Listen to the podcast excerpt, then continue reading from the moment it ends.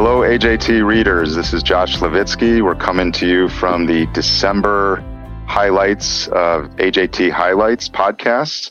As always, uh, Doctor Roz Mannon from the University of Nebraska is here with me as my co-host. And today we have an editorial fellow, um, Quan, Doctor Quan Yao Ho, who's a transplant nephrologist uh, in Singapore, trained there and is in his second year as a faculty there. So we're excited to have both of you here for, we have five articles that we're going to get through and review. Just as always, going through the, the table of contents, we will start off with Doctor Ho's two articles. Um, the first one is entitled Machine Learning Supported Interpretation of Kidney Graft Elementary Lesions in Combination with Clinical Data by Labrif et al. And then the second paper reviewed by Doctor Ho will be I L two receptor engineering enhances regulatory T cell function suppressed by calcineurin inhibitor by Herai et al. Then uh, Roz will do paper, a basic science paper, de novo uh, S I X two activation in human kidneys treated with neonatal kidney stem slash progenitor cells by Arcolino et al. And then I will finish this off with two papers, one on um, lung transplant titled Place-Based Heterogeneity and Lung Transplant Recipient Outcomes by Tsuang et al. And then a viewpoint that I'll briefly review um, entitled The twenty-first Century Cures Act and Psychosocial Electronic Documentation in Solid Organ Transplantation, Potential Harms and Practical Strategies by Winder et al. So, Quan Yao, um, welcome um, from across the world. Um, it's six a.m. there in Singapore. We're glad you got up to review these papers. So, take it away. Okay, thank you for the kind introduction. It's a, really a pleasure to be here. Um, so the first study we're reviewing is a machine learning supported interpretation of graft elementary lesions in combination with clinical data. So this is a multi-center European study looking at the development and validation of uh, machine learning algorithms to interpret information on uh, elementary uh, histological lesions such as, you know, G zero, T zero, et cetera, uh, as described by the B A N criteria, along with some clinical data, and classifying patients based uh, based on this information, whether or not they had diagnosis of, you know, uh, antibody-mediated rejection, T C M R-mediated rejection, as well as I F T A. Um, so just to provide some background to the study, as we know, the B A N criteria uh, is a system that we use to standardize the reporting and diagnosis of rejection along with other pathologies in uh, kidney allograft uh, histology. So the classification is usually achieved through uh, reviewing the combination of uh, different uh, histological re- uh, lesions, and is usually influenced by other factors such as the clinical history, uh, D S As, and other uh, laboratory data such as um, creatinine and proteinuria. Of course, uh, they have been found to have some discrepancies in the diagnosis achieved, even if pathologists or clinicians are provided with the same information, and this can be contributed by a number of reasons. Uh, for example, uh, the system is constantly being evolved each uh, bank meeting, so it may be challenging to be uh, fully updated on the uh, on the on the system. And also, since the uh, um, interpretation is influenced by clinical factors, the experience and level of expertise in each center and by each uh, individual uh, may will likely be different. So therefore, it will be potentially useful if there was an automated algorithm that will uh, guide clinicians and help to interpret uh, this information in a standardized manner. So the study aimed to develop and validate four separate uh, classifiers through supervised machine learning algorithm. So the first was to classify whether or not there was a T C M R. The second one was to classify whether there was A B M R. And the third one was, if there was A B M R, whether it was active or active or chronic. And uh, the last one was whether or not there was I F T A. So moving on to the methods. So uh, for the training set, they took uh, data from two European programs, uh, the Biomargin and Rocket cohorts, which were both uh, multi-center, multinational cohorts from France, Germany, and Belgium. Uh, the biopsies were read locally uh, and then sent to an independent expert pathologist.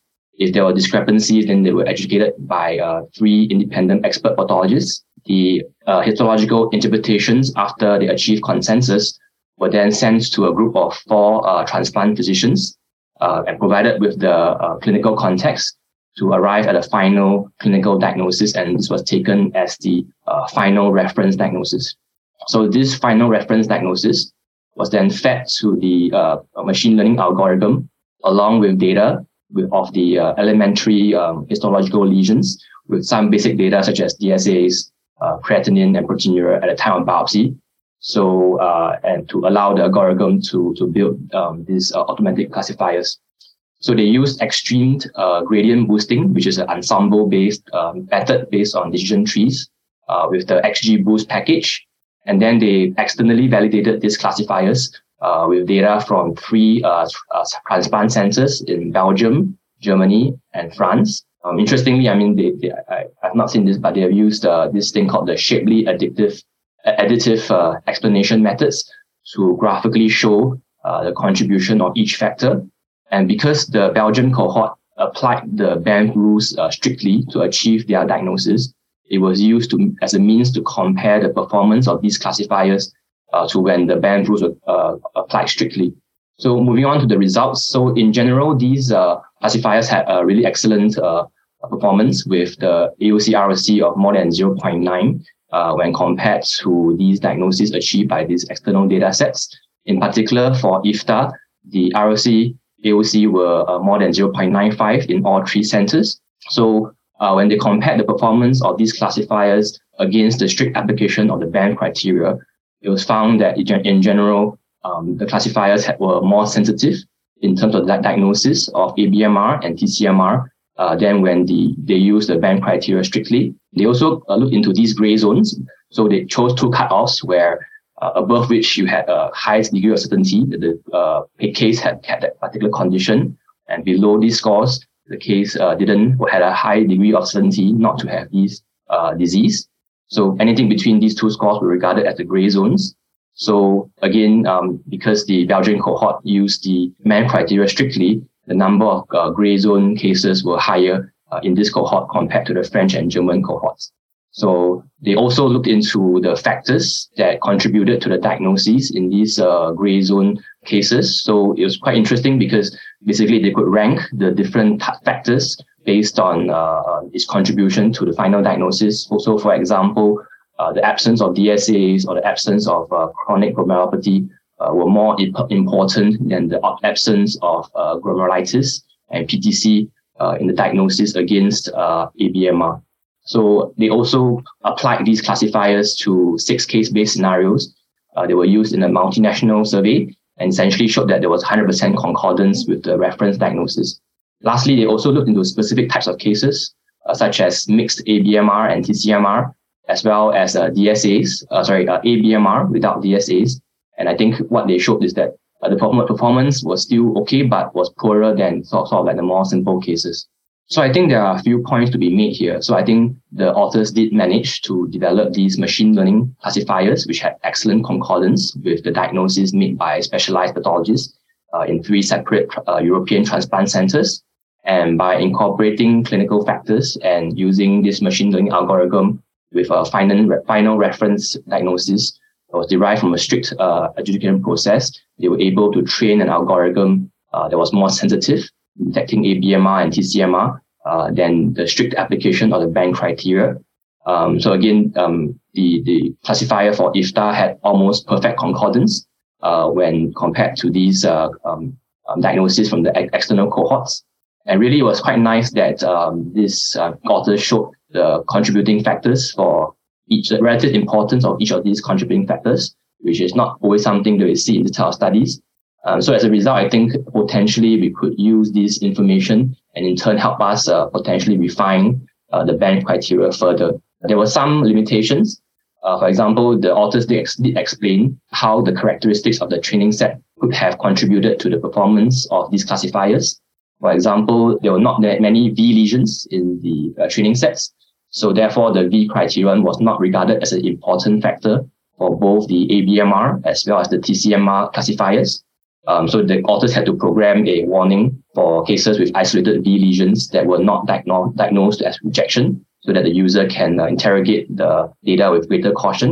There were also not enough cases in the training sets to develop classifiers for diagnoses such as B K and uh, glomerulonephritis. And again, the classifiers had poorer performance for more complex cases such as uh, concomitant A B M R and T C M R. But I think it was, all in all, it's a very interesting study. Uh, there are many salient details that I think is difficult to summarize in a podcast. So I do encourage the listeners to have a greater uh, look at the article in greater detail. Yeah, I wonder if uh, Ross and Josh have any comments. Well, I think you did a great summary of a, of a complicated paper, and kudos to you, but kudos to the authors showing um, sort of a novel way of analyzing, you know, biopsy data with the integration of clinical diagnosis. So I, I think one important factor of this paper that's different is it's just not an algorithm based on histology, which is a bunch of papers being written and published now. So it does incorporate this sort of clinical expertise and the clinical ability to reflect on a, a pattern that you see histologically in a diagnosis a pathologist gives you, but also integrating the clinical course of that individual. You know, I just think it's interesting to see where this is going to evolve. And it would be it would be interesting if there's a way to do this ethically, is to see, you know, or, you know, evaluate, you know, was it because it was so correct, Did that would that have had any impact on clinical care? It's hard to know that. Like, it's so correct, you'd say, well, and maybe the, and maybe it helped reduce errors. And again, I don't think the intent is, well, I don't know what their intent is exactly, but I'm sure Martin Mason doesn't want to get rid of people. He, but he's probably, you know, thinking, is there an efficient way to add this to increase experience? One of my biggest concerns in training right now in fellowship is the disparity in expertise and experience based on transplant volumes that may be different, the experience of the clinicians. Like, when I'm gone, you know, that's like fifty years of experience. Well, not fifty, but close to fifty years of experience. And, and the more you see, I think it's important. So this may be an important tool to help less experienced clinicians. But ultimately, if the computer tells you this is rejection and you're not sure, you're going to have to decide ultimately how to take care of the patient. And that's where I think it's sort of an interesting business right now. Because this was this was actually a uh, sort of a topic at the, the B A N F F meeting in September, right, in terms where I think you were sick, we couldn't come.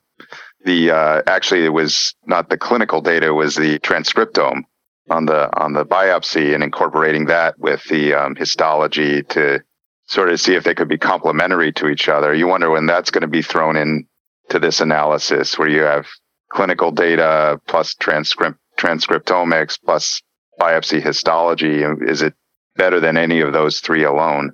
I mean, this is all, this was, this is in reference to, to Phil Halloran's M M D X platform across all organs. So, but yeah, I, I, I like more, you know, the question is whether the additional data outside of the biopsy is is going to be really get you there to more of the answer. And and I would say yes, because we know, Josh, and maybe you know, Quan Yao, that when you do a clinical study and you have a central pathologist, how frequent it is the central person says, nah, no rejection. And the local, you know, you're doing a biopsy for cause in a clinical study, for example, and you do it and you see borderline and you treat them, whatever, and you report it as an adverse event or S A E. And how many times the central pathologist says no, or, yeah. you know, because they're doing it in a void. They're just seeing things. And I think when when the pathologist has access to, you know, to our electronic health record, to the biopsy information we provide, it helps them put it in a context so that they sort of say, hey, this is what I'm going to be looking for. So I do think there's a human component there. And it would have been interesting. I, I looked at their methods and didn't see how they arrived at their own expert diagnosis. There were four experts, and who, you know, who they were and how they arrived. And also one comment at B A N F F is, you know, more experienced pathologists tend to score one way than less experience. I think just like in clinical medicine, you know, you're, you err more on the side of including things to be sure you don't miss something. Whereas as you get more experienced, you're more confident and say, ah, that's probably not that. So we're just going to go in this direction. But really cool paper. All right, let's move on to the next one, the I L two. I thought this one was really interesting. Yeah, so it was really uh, interesting and innovative study. Uh, so we move on from machine learning to cell engineering. So uh, it's a preclinical study involving the use of a mouse model. So the premise of the study is to test uh, T regulatory, regulatory cells that have been engineered to express a modified form of the I L two receptor called ortho I L two receptors. Uh, these receptors have been found to selectively bind to its corresponding form of the I L two cytokine called auto I L two, And the overall goal was to use this as a strategy to mitigate the dysfunction of Tregs caused by uh, calcineurin inhibitors. So of course, we know that cellular therapy is an exciting frontier in transplantation. So several groups have uh, used uh, T regulatory cells to induce uh, transplant uh, tolerance with uh, uh, promising uh, early clinical results. Uh, however, as we know, the calcineurin inhibitors that we use uh, commonly for maintenance immunosuppression inhibits all forms of T cells, including Tregs, which can then negatively affect its intended uh, immunomodulatory effects. So since the calcineurin inhibitors suppresses T cells via a pathway that involves the suppression of I L two, we can potentially use I L two as a means to overcome this inhibition. However, even at low dose, I L two has been found to activate, you know, uh, N K cells, T helper cells, which can then have uh, undesirable effects, such as increasing the risk of rejection. So the same group has published a paper in Science and has shown that they were able to engineer a mutant form of I L two cytokine called auto I L two that interacts with its corresponding form of I L two receptor called auto I L two receptor at one hundred times stronger compared to the wild-type I L two receptor.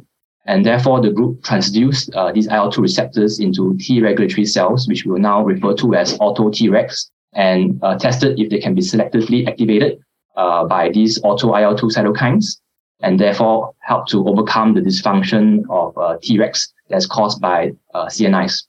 So uh, I'll present the methods and the results of the study uh, together. So basically, it was based on a mouse model. The Tregs were isolated and expanded from a specific mouse model, which enabled the enrichment of highly pure Tregs. Then the Tregs were then uh, uh, transduced uh, with these um, auto two I L two receptors using a gamma uh, retroviral vector. And they tested these Tregs in two ways. The first was an in vitro proliferation assay.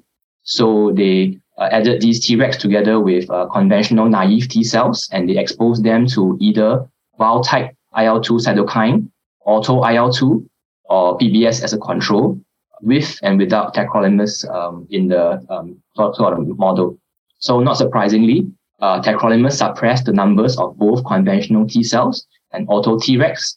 Uh, they did show that the wild-type I L two cytokine uh, increased the numbers of both the conventional T cells and auto-Tregs, but not back to the level at which if the T cells were not exposed to tacrolimus. Uh, importantly, the wild-type I L two Uh, cytokine uh, stimulated conventional T cells to a higher degree than auto-Tregs. And they also showed that the auto two I L two cytokine increased auto-Tregs, but not conventional T cells.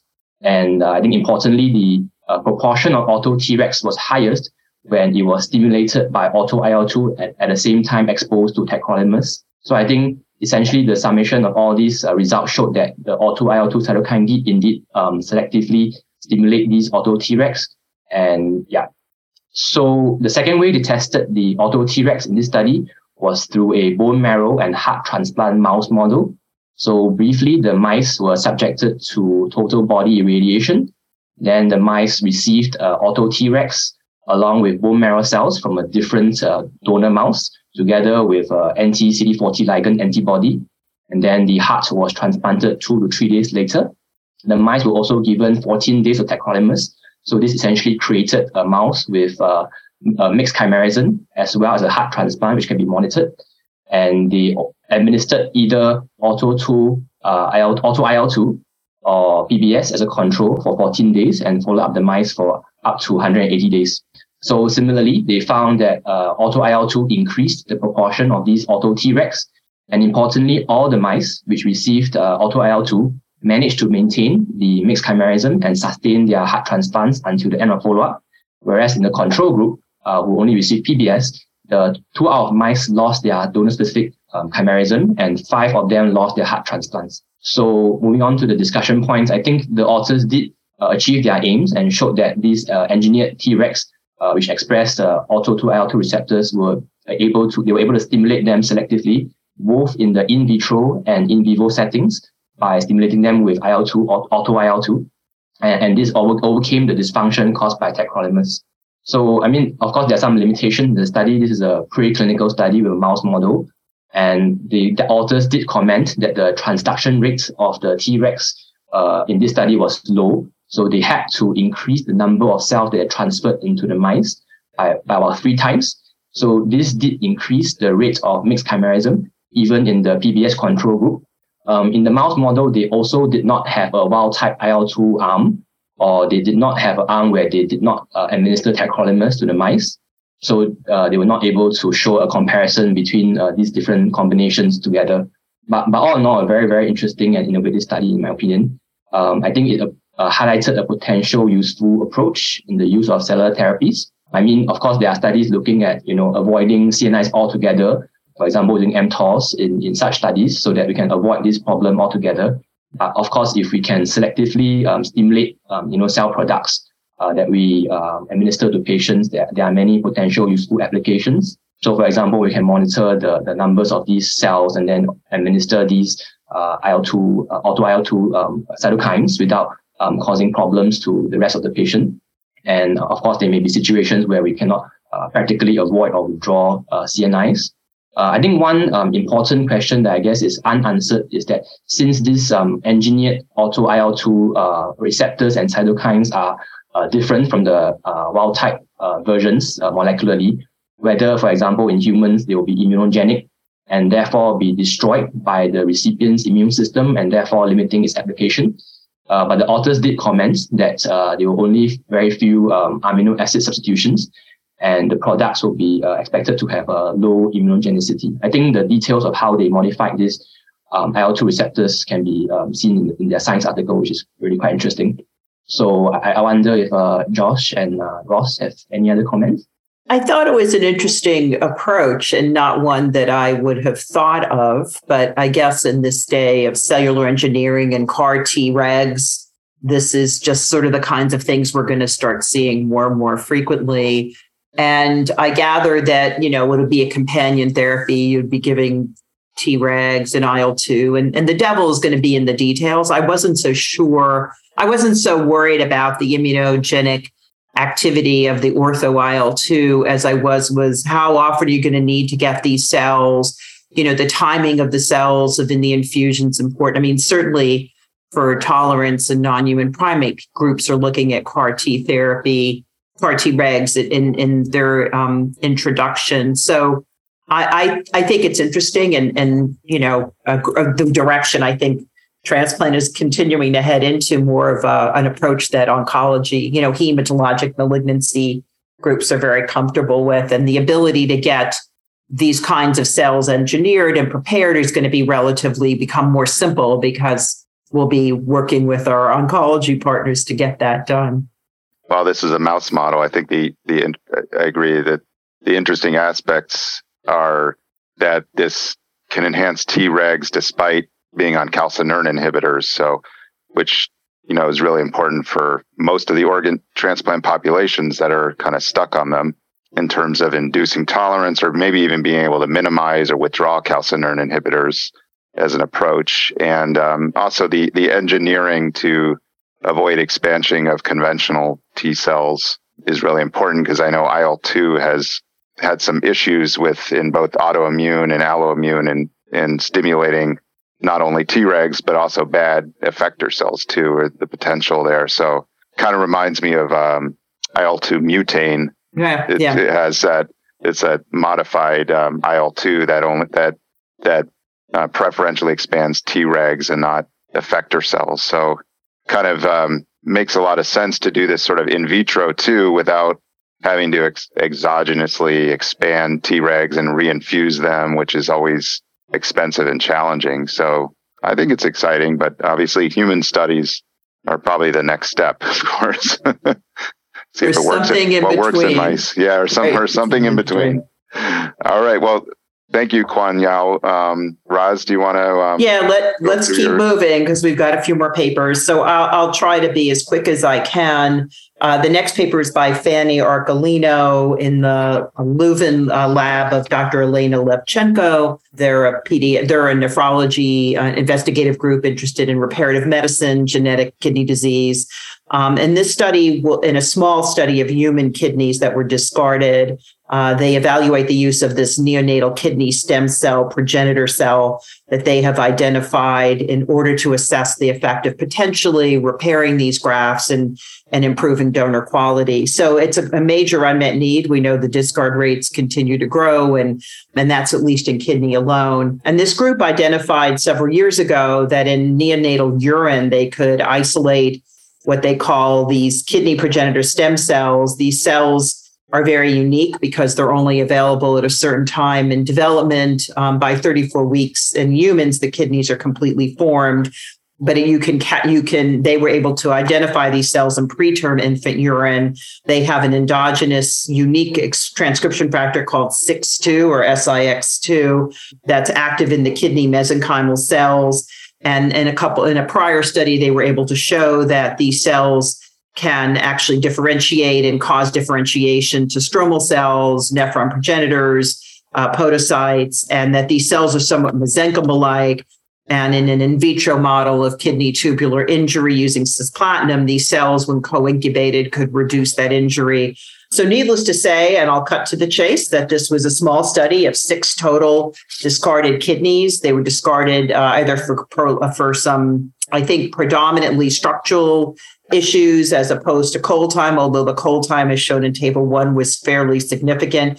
These kidneys were all subjected to normothermic perfusion. So I'm going to say normothermic perfusion again for the audience so that they know that that is a different way. Most people do, you know, can use cold or reduced temperature perfusion, but normothermic may actually be, um, have its own benefits. But needless to say, three of the kidneys were perfused with about ten million of these cells prior to normothermic perfusion, and they were compared to the non-cell infused normothermic perfusion kidneys. And at intervals up to six hours, there were biopsies done, urine and perfusate was collected.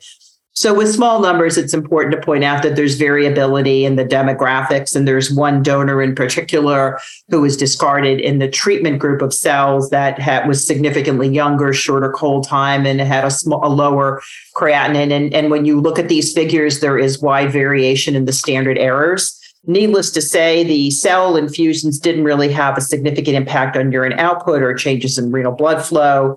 I think what was most important is identified in this paper is that they were able to track these cells. They labeled them with an immunofluorescent probe. They identified them initially in the cortex, and by six hours saw them in the medulla. So they were moving around and being perfused through, uh, although many of the six-hour cells were probably fragments. And what they noted is that in, in, in all three kidneys receiving these cells, that there was an induction in proximal tube epithelial cell expression of this transcription factor, which has never been shown apparently in adult proximal tube epithelial cells ever. And um, and and they do confocal imaging, and you could argue a little about it, but it, it does look like there is proximal tube epithelial specific uh, expression of this. It's not overlay of a fragmented um Uh, at uh, prox, um, stem cell. They also identified in, in normothermic perfusion increases proliferation of proximal tube epithelial cells, which we expect. And importantly, more than half of the S I X two expressed cells also showed evidence of uh, proliferation. And then they also saw some um, markers of what they call tube epithelial cell regeneration, increases in S O X nine, H I F one, and V E G F that were associated with a cell infusion. I hate to say statistically significant, but they were statistically significant. So it was three compared to three. And they also show sort of lower levels of immune profiles like I L one beta, T N F alpha, and I L six, suggesting that the cells themselves being infused have some immunomodulatory effect on the kidney. And finally, they go on to show in both in vitro, primarily through in vitro uh, studies, that indolamine two three dioxygenase, which is an important, felt to be an important pathway in kidney injury, is playing a role through these cells. So these cells are, are activating it. And when they put an inhibitor in, they can alter the function. They alter the profile in vitro. And when they use these cells in culture, in cold culture with proximal tube epithelial cells. And another interesting experiment, when they do mixed lymphocyte responses in, with human cells, the addition of these um, stem cells uh, in culture has a dose-dependent suppression in mixed lymphocyte response. So, uh, you know, and, and I think the in vitro studies are important because they identify that the co-culture of these cells upregulated S I X two. An important missing control in vivo was the app. You know, maybe this just happened if you infuse anything, any kind of cell. And they don't, they don't show that, but they do show in vitro that if they add mesenchymal stem cells, for example, in vitro to their proximal tube epithelial cells under hypoxic conditions that they don't induce six two. So the six two is only induced when these kidney progenitors are there. And, and unfortunately, besides the notion that, you know, the, the I D O activation is important, they don't really tell you much more like how does that happen and why is it induced? So I think it's sort of a clever, interesting notion about using, again, it's a demonstration and, and really sort of a proof of concept that one, they could infuse these cells and, and coupled with normothermic perfusion, that preliminarily there is an immune profile that's different than in the non-cell perfused kidneys. Again, these were all due to go to the garbage can, and, and they were able to keep them pumped with decent blood flow and decent urine output for hours, although I'm not sure that that was extended by the cells.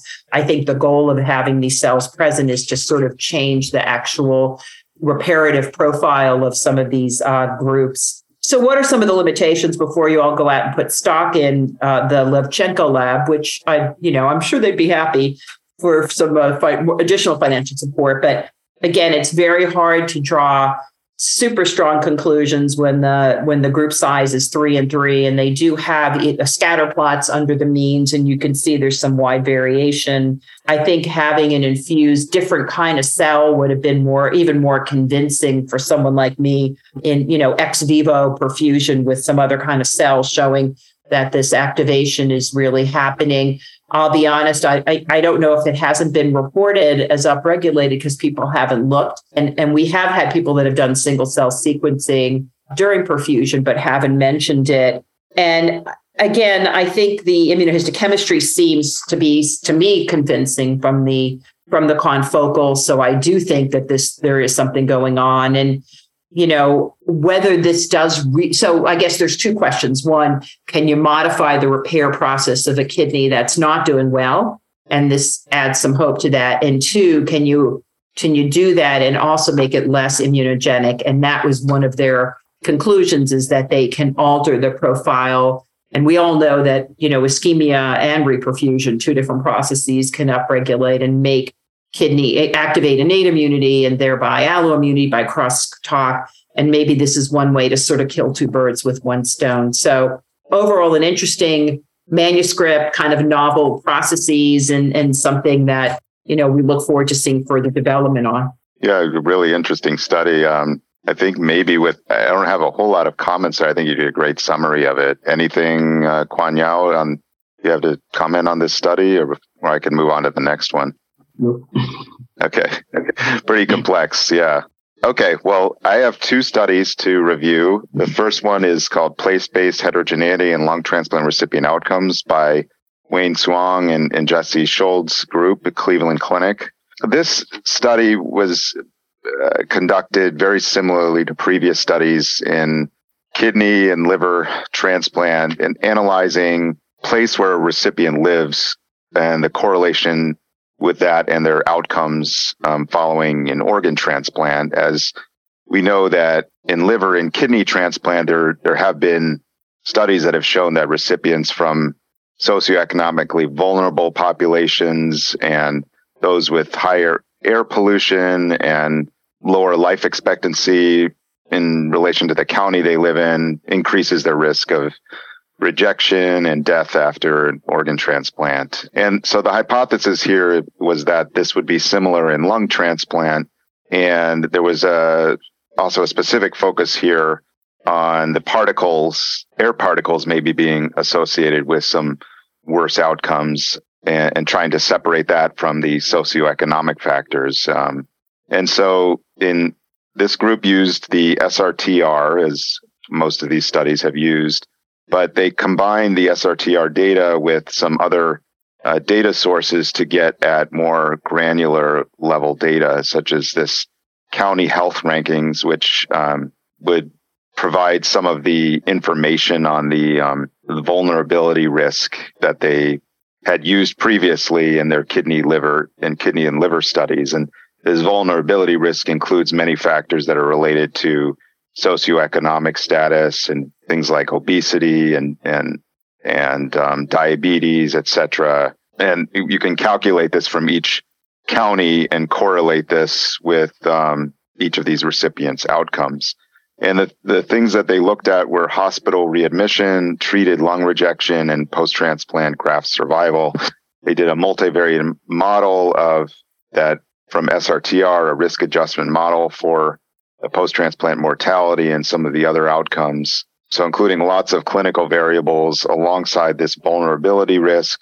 And also, um, forgot to mention, they used um, this U S Environmental Protection Agency air quality system uh, assessment, sort of a local assessment of the air quality in each of these counties to um, correlate that with, with clinical outcomes, and particularly in makes sense more in lung transplant than other transplants as more of a direct correlation with allograft injury and dysfunction and, and potentially mortality. So they looked at basically ten years of S R T R data, I think in the two thousand tens of uh, over eighteen thousand patients, most of them having fibrotic lung disease, most of them bilateral lung transplant. They do go through the the correlation between kind of the vulnerable populations and what their characteristic looks like. And not, not surprisingly, um, there was a higher percentage of African-American patient population in the mo- most vulnerable quartiles. And sort of interestingly, the the Hispanic population was the, the opposite, where actually most of the population was from the um, least vulnerable areas. And they, they were hypothesizing that this might be a problem with just under-referral of Hispanic patients in, in the most vulnerable uh, counties. But nevertheless, they did find a number of correlations between, well, first, so readmission uh, during the first post-transplant year in an adjusted analysis, those with the highest V R, which is um, this uh, vulnerability uh, risk score, were more likely to be readmitted. And then they looked at the local life expectancy of the county. And for every five-year increase in expectancy, recipients were ten percent less likely to be readmitted.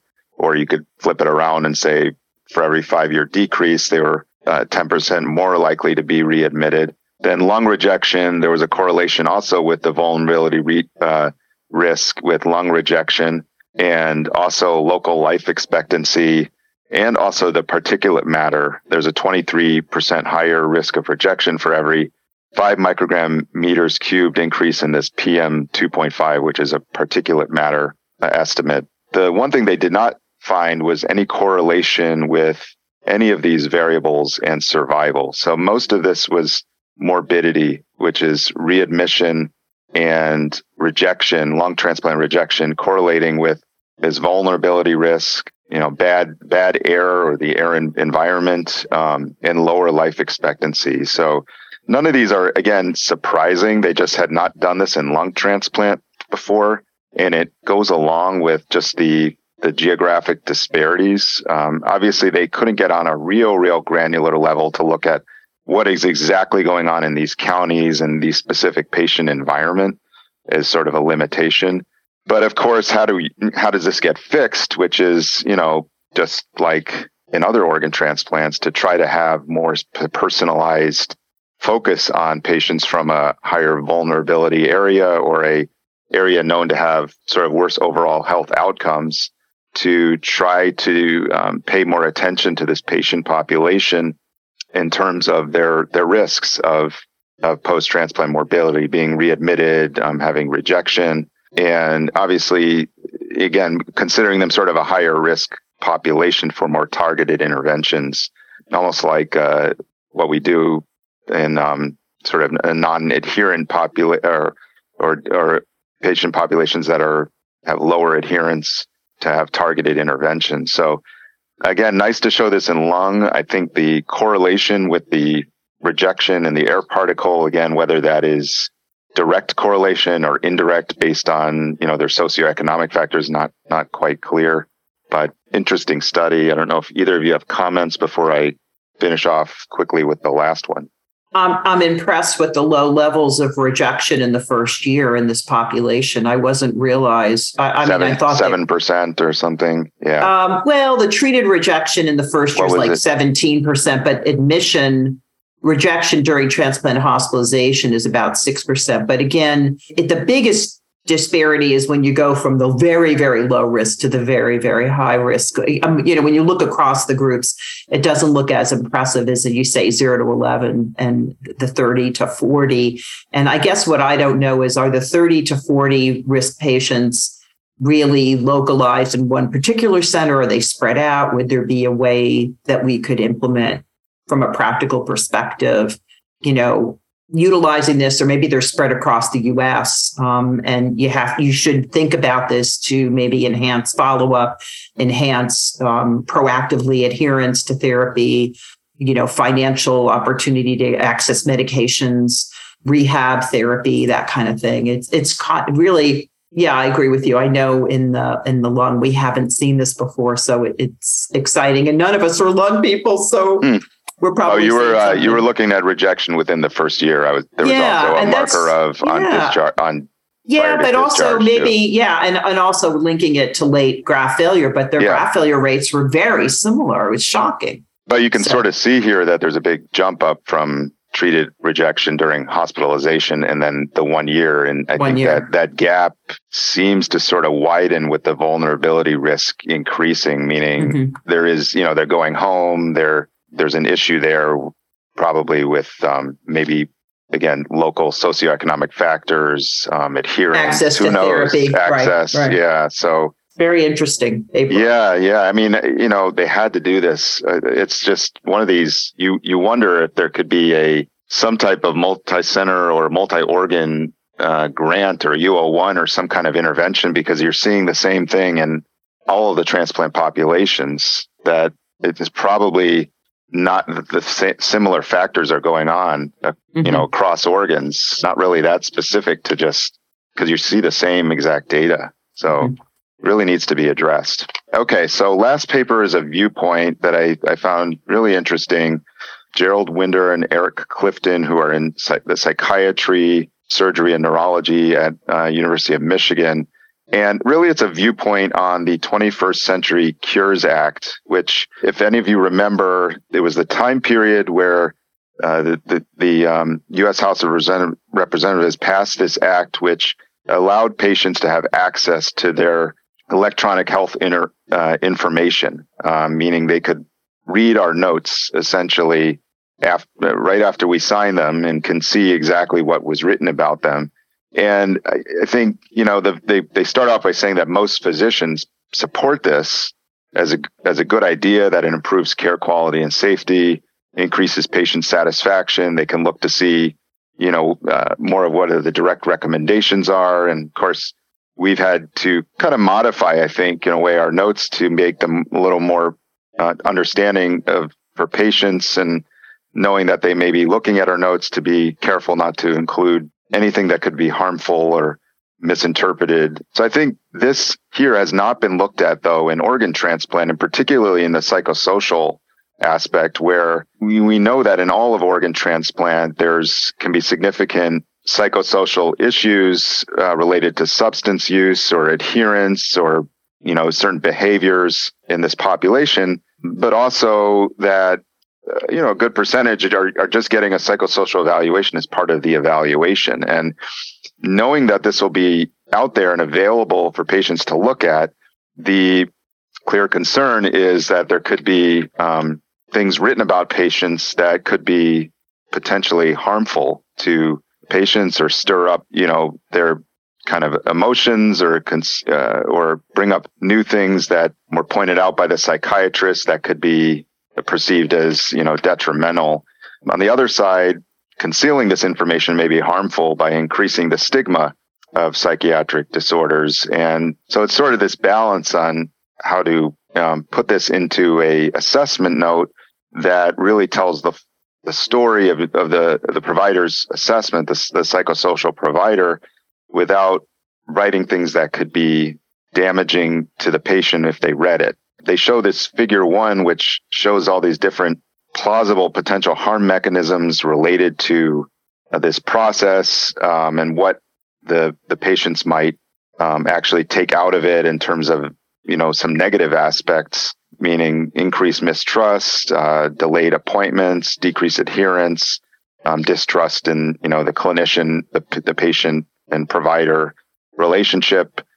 And so really this was trying to highlight this because we certainly see this, especially in our liver transplant population, but of course, all the other populations have, there is a higher prevalence of psychiatric disorders in the in the transplant referral patient population. And this viewpoint puts out a really nice table. Uh, it's table one that that I think we all should look at, even if we're um, not, you know, a psychiatrist or social worker. Um, I know myself, we I put in a lot of information about this, especially with alcohol use disorder and other drug use disorder. When I'm when I have my uh, assessment of patients on their on their transplant referral, and um, they basically go through um, some different guidelines, like be respectful, include an appropriate amount of detail, highlight the strengths of the the patient's psychosocial strengths and their family strengths, um, being being kind of transparent, being writing things down that you discussed with the patient uh, directly, so that there are no surprises, and have it be a more of a collaborative note in a way, or an assessment, so that the patients, when reading them, will understand, won't be surprised, but also can have some guide, some guidance there as to what to do to um, improve their candidacy or or get them to that ability to be transplanted. And and so um, and then there's a lot of different bullet points here that I thought were really um, really helpful to look at, and I. I Sent, I learned a lot from just reviewing this and just remembering in, in my notes to kind of think about this, that anything written down is is free for the patients to look at, and it really should be helpful to them and not harmful. So I encourage, uh, yeah, and this is just a viewpoint, but I think it was chosen because this is a, a sensitive topic, and I'm glad somebody wrote about this, because I, I I think it's it's really important. I'm glad that you presented this, because I overlooked this paper, and um now I'm looking at it and saying, oh, you terrible girl. I was trying to figure out the connection, and then I realized it was open access to the E H R. Yep, I think yep. the, the the table is fantastic. It's it's not just psychosocial notes. It's all the judgmental all things we sometimes yeah. put in a note, and the things we imply. And I and I think in particular that I think the reason I've always gotten out of trouble is that I've always tried to be very transparent. As you know, I'm a straight talker, and I always try to say that to the patient. Look, I'm concerned about you. I'm concerned about your behavior, and and and they can get mad. Sometimes it backfires, but sure. I, I try to make sure that what I say in the room is what is in the note. And I also have been found found value from Vanita Kumar, who says, well, how do you know that they heard you? How do you have them play it back? And so I've gotten into this whole thing of saying, so tell me, what did I just say? What did you hear I said? What are, and what's one important point of what I said? And you'd be surprised at how people are so overwhelmed, so much going on, that sometimes we have to do the play it back. And sometimes you end up in the room for an hour, and you're like, people say, why are you so in there so long? Because I think this is complex. And uh, I thought this is a great paper. I, as soon as, uh, I guess the embargo has been lifted, but I'll wait till December first to um, send it to our team, because I think this is such a, a lovely, it's just a really good, thoughtful paper. And yeah, um, no, I, I think it's, um, it's really instructive. And I mean, even simple things like not using some terminal, old terminology like alcoholic. I mean, I I've, know, I've gone and away I'm terrible. From that. I'm terrible about it yeah. with alcoholism. I'm, um, I keep having to use A U D, you know, alcohol use disorder, and remind myself in my notes to yeah. do that. But I mean, it, it, they give a lot of um, really good pearls here to to to follow and think about. And again, the the point is, it should be helpful to that. You should assume that they're looking at it, and maybe they you should encourage patients to look at it, because it'll. It it really it should be a col- kind of a collaborative document in a way. That's the whole idea, and that outlines their treatment plan, and um, it can be put in ways that are understandable to them, and and that, that this table kind of goes through on how to do that best. Now, Quan Yao, you were about to say something. I I think um I mean certainly uh we we we have uh, many similar uh, uh laws in, in Singapore. I think over the past few years. Uh, there have been quite a bit of reforms in terms of the laws and the policies to uh, govern, um, um, you know, electronic medical records, and to protect the privacy of patients, and you know, assigning the ownership of the data. I guess for the, in the context of transplant, uh, really another thing that I was thinking of is in terms of the donor uh, privacy, because I think yeah. sometimes in the recipient notes, we, we do make some comments or notes about characteristics of the donors, or maybe for some reason they withdrew um, yeah, their desire to donate um, um, that that's not really related to medical reasons. So I, I guess in our local context, we have to be extra careful. Uh, sure. If yeah. know, they, they have access, direct access to the medical records. Yeah, absolutely. You need to make sure we're compliant with confidentiality, and and it's really about them and not anybody else. Well, great. Those are great papers. Um, I know we went a little long, but I thought they were all important. And thank you, Quan Yao from Singapore. Thanks for getting up early. Thank you, Roz. And our next one will be in the new year in January of twenty twenty-three. So we'll see you then. And I guess go Wolverines. Yes, go blue. All right. All right. They'll, see they'll you probably, guys. They'll probably cut that out. Yeah. The opinions of the hosts of the show do not necessarily reflect those of the American Journal of Transplantation. For A J T highlights, you can find us online at a m j transplant dot com. That's a m j transplant dot com, and follow us on Facebook and Twitter.